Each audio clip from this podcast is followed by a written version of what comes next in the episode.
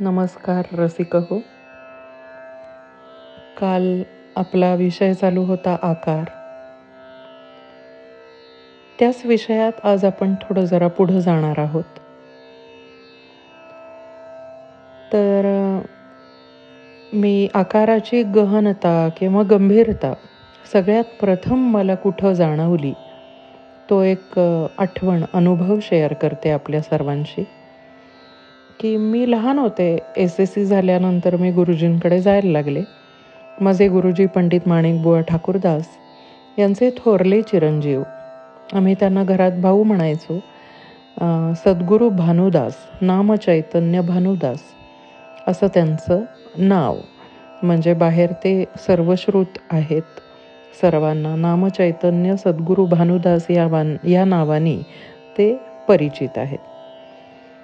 आणि ते हार्मोनियम घेऊन नाम वेगवेगळ्या चालीत लोकांचं तिथं घेत असायचे. त्यांच्या खोलीत ते बसलेले असायचे. आणि मी गुरुजींच्याकडे जायचे निघून. गुरुजी दुसऱ्या खोलीत बसलेले असायचे. मग मी लहान होते ना तर मला असं वाटायचं की भाऊ बहुतेक लाइट म्युझिक शिकवतात. म्हणजे भजन किंवा असं काहीतरी नामबीप. आणि गुरुजी शास्त्रीय शिकवतात. मग मी शास्त्रीयवाली आहे म्हणून मी गुरुजींकडे जाते.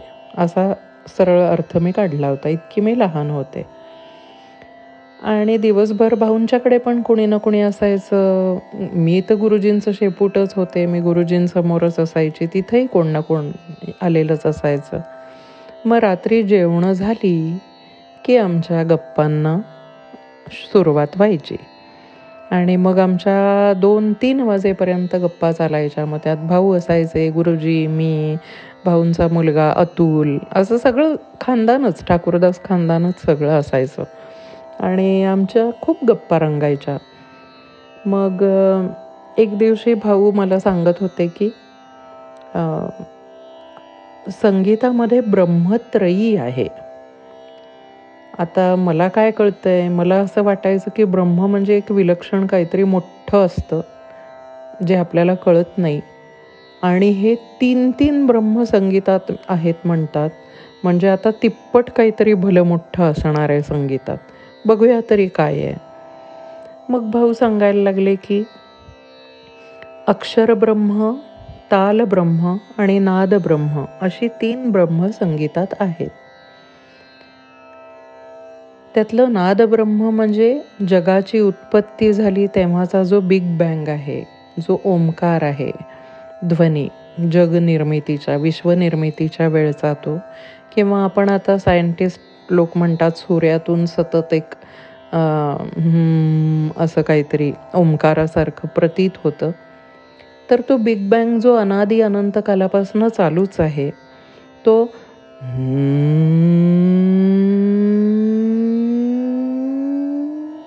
अशा पद्धतीचा तो असा एक नाद आहे. जशी ट्रेन असते आणि त्याच्यातलं आपला डबा आपण शोधून बसतो तसंच नाद हा खूप खालपासून वरपर्यंत असा कंटिन्युअस आहे. जोडलेलाच आहे. सगळ्या स्वरांना जोडलेला आहे. सगळ्या सप्तकांना जोडलेला आहे. त्यातलं आपल्या आवाक्यानुसारचं सप्तक आपण निवडतो. आपला आवाजानुसार श्वासानुसार आपण त्याचे सात भाग करतो आणि सात स्वर गातो. आणि त्याच्यामधलं परमिटेशन कॉम्बिनेशन्सने आपण राग बनवतो. आणि आपल्या श्वासाची एक लय आहे. कारण त्या श्वासाच्या लईच्या कम्फर्ट झोनमध्ये आपण खूप क आरामात गातो आणि ती आपल्यासाठी खूप सहज असते लय. म्हणून मग तालब्रह्म आता राहिलं अक्षरब्रह्म आता मला असं वाटलं की अक्षरात एवढं काय असणार? एखादं अक्षर असतं. अशी आपण बाराखडी शिकलो अक्षरं आहेत. त्याचं काय असणार आहे? पण मग भाऊ सांगायला लागले की अ म्हणजे अभाव. त्यामुळे कुठल्याही विरुद्ध अर्थी शब्दाला आपण अ लावतो शेवटी. म्हणजे तो विरुद्धार्थी शब्द होतो. ज्ञान अज्ञान भाव अभाव किंवा करता अकर्ता. म्हणजे पूर्णपणे पहिल्या शब्दाचा अभाव तुम्हाला निर्माण करायचा असेल तर विरुद्ध अर्थी शब्दासाठी त्या विशिष्ट शब्दाच्या सुरुवातीला अ लावायचा. की विरुद्ध अर्थी शब्द तयार होतो. पूर्णत कॉन्ट्रास्ट पूर्णत असल्याचं नसणं करता येतं. अ लावून. मी म्हटलं हां हे खरं आहे. मला एकदम आवडलं ते अक्षर ब्रह्म. मग भाऊ सांगायला लागले आ म्हणजे पर्यंत. आजीवन म्हणजे जीवन असेपर्यंत. आ मरण म्हणजे मरण येईपर्यंत. आसन्न मरण. म्हणजे मरण येईपर्यंत एका आसनावर बसून किंवा एका ठिकाणी स्थिर राहून. आजीवन सभासद वगैरे आपण म्हणतो की नाही नेहमी आ सेतू हिमालय. बरेच शब्द आहेत असे आ या अक्षराने उपाधीने सुरू होणारे. आणि हे ऐकल्यानंतर मला असं लक्षात आलं की हो हे अक्षर ब्रह्म म्हणजे एक वेगळीच अभ्यासाची शाखा आहे आणि संस्कृतात त्याचं अनन्यसाधारण महत्त्व आहे. ह्या दृष्टीने आकाराचा अर्थ स्वराकडे पोचेपर्यंत हा आ आपल्याला साथ देतो.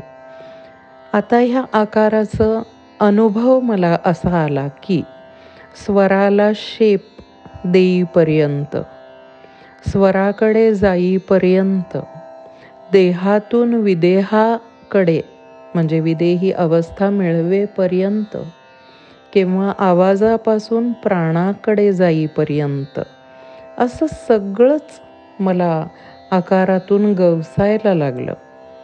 जसजसं मला स्वरांचा प्रकाश मिळाला तंद्री मिळाली आकारातूनच मला काही ना काही मिळतंय हे आत कळायला लाग लागलं. त्यावेळेला मला आकाराचा हा अर्थ हा भाव हा फील खूप घट्ट व्हायला लागला मनात. आणि मला जाणवलं की हो हे अक्षर ब्रह्म खरं आहे अगदी. आणि मग आकाराचीच निवड का केली? तर आकारामध्ये तोंड अतिशय छान मोकळं उघडं जीभ खाली बसलेली राहते. कुठलीही हालचाल नसते. आपण स्थिर राहू शकतो.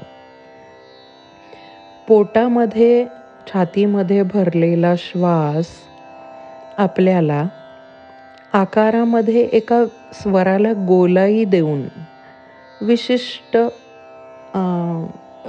सेकंदापर्यंत विशिष्ट कालावधीपर्यंत आपल्याला तो कंटिन्यू एकसारखा पुढे नेता येतो.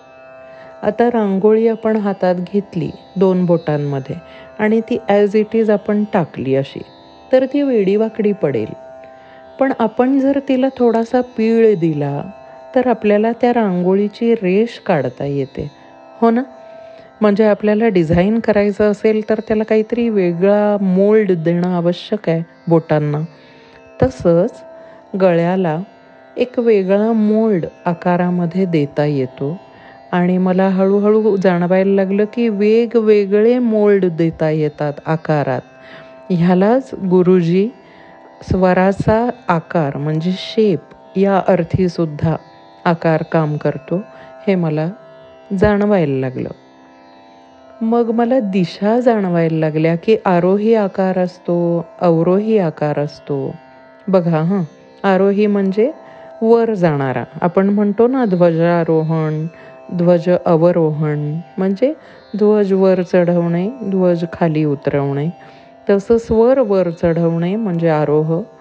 स्वर खाली उतरवणे क्रमाक्रमाने म्हणजे अवरोह. आता आरोही दिशा म्हणजे वर चढणारी बाहेर जाणारी तोंडातून बाहेर जाणारी दिशा आरोह. आणि यू टर्न घेऊन परत वळून माग येणारी दिशा म्हणजे अवरोह. बघा हा आता.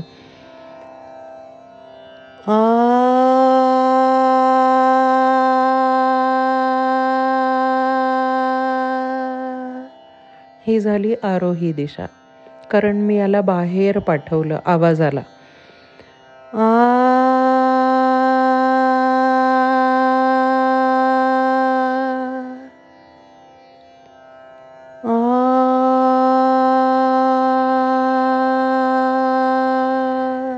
ही झाली अवरोही. यू टर्न घेतला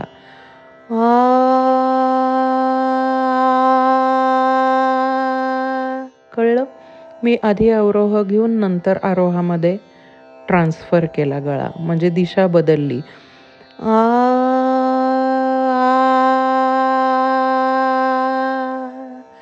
आता बाहेरून आत आणि मग आतून बाहेर. या दिशा तुम्हाला कानांना स्पष्ट कळल्याच असतील. तर आकारामध्ये दिशा वेगवेगळ्या चढण्याची दिशा उतरण्याची दिशा याचे वेगवेगळे फायदे आहेत. आरोहाने गळा जेव्हा बाहेर आपण आकार फेकतो त्यावेळेला गळ्यातला कफ काही डस्ट पार्टिकल किंवा श्वास श्वसन संस्थेशी काही अडथळे असतील तुम्हाला आलेले बाहेरचे किंवा काही फॉरेन बॉडीज असतात आपल्या नाकात श्वासातून गेलेल्या किंवा गळ्यात अडकलेल्या तर त्या बाहेर फेकायची व्यवस्था आरोही आकारातून होते. म्हणून असा रियाज करताना सुरुवातीला जर आरोही आकार लावले तर गळा स्वच्छ होण्याची एक क्रिया सुरू होते आणि गाता गाता आ आ असं गळा स्वच्छ करून परत परत तो आपण बाहेर काढायला सुरुवात करतो. त्यावेळेला गळ्यातलं हे सगळं जे प्रदूषण आहे ना वायूतलं म्हणा किंवा काही कणांचं असेल म्हणा ते सगळं बाहेर पडायला खा गळा खाकरायला सुरुवात होते. आवाज कदाचित डबल होतो कदाचित एकदम सायलेंट होतो मग परत ये येतो. असं करत करत सुरुवातीला एक दोन चार मिनटं आरोही आकाराने गळा स्वच्छ करून घ्यावा शक्यतो दोन तीनच स्वरांमध्ये आणि स्थिरतेने म्हणजे गळा एकदा स्वच्छ झाला की त्याला तुम्ही अवरोही आकारात लावू शकता म्हणजे आ